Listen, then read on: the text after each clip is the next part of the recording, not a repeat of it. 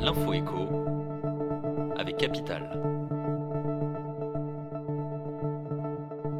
On commence par la bonne nouvelle du jour. Le ministre de l'économie et des finances a annoncé ce mercredi le renforcement et l'extension du prêt à taux zéro PTZ à partir de l'année prochaine. Au 1er janvier 2024, le montant maximal du PTZ pourra atteindre 100 000 euros contre 80 000 euros actuellement.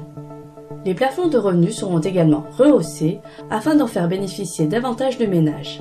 Capital vous détaille combien ce PTZ renforcé pourrait vous rapporter. On enchaîne avec le raté du jour. Capital a consulté le document de travail du projet de loi de financement de la sécurité sociale pour 2024. Surprise, l'article 37 a été raturé avant de disparaître du projet de loi. Cet article préconisait d'élargir le nombre de médicaments biosimilaires délivrés par les pharmaciens. Les biosimilaires sont des copies de médicaments biologiques dont le brevet est tombé dans le domaine public. Ils sont jusqu'à 50% moins chers que leurs homologues. Cette mesure aurait permis de réaliser 6 milliards d'euros d'économies d'ici 2026. On poursuit avec le chiffre du jour, moins 13%.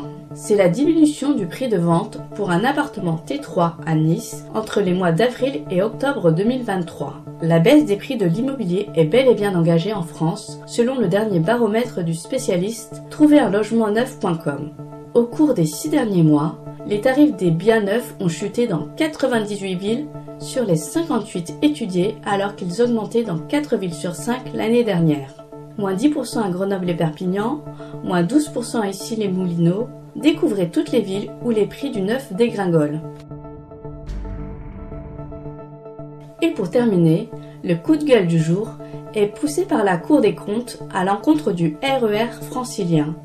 Trafic interrompu, train supprimé, gare non desservie, ces annonces sont le lot quasi quotidien des usagers du réseau express régional francilien.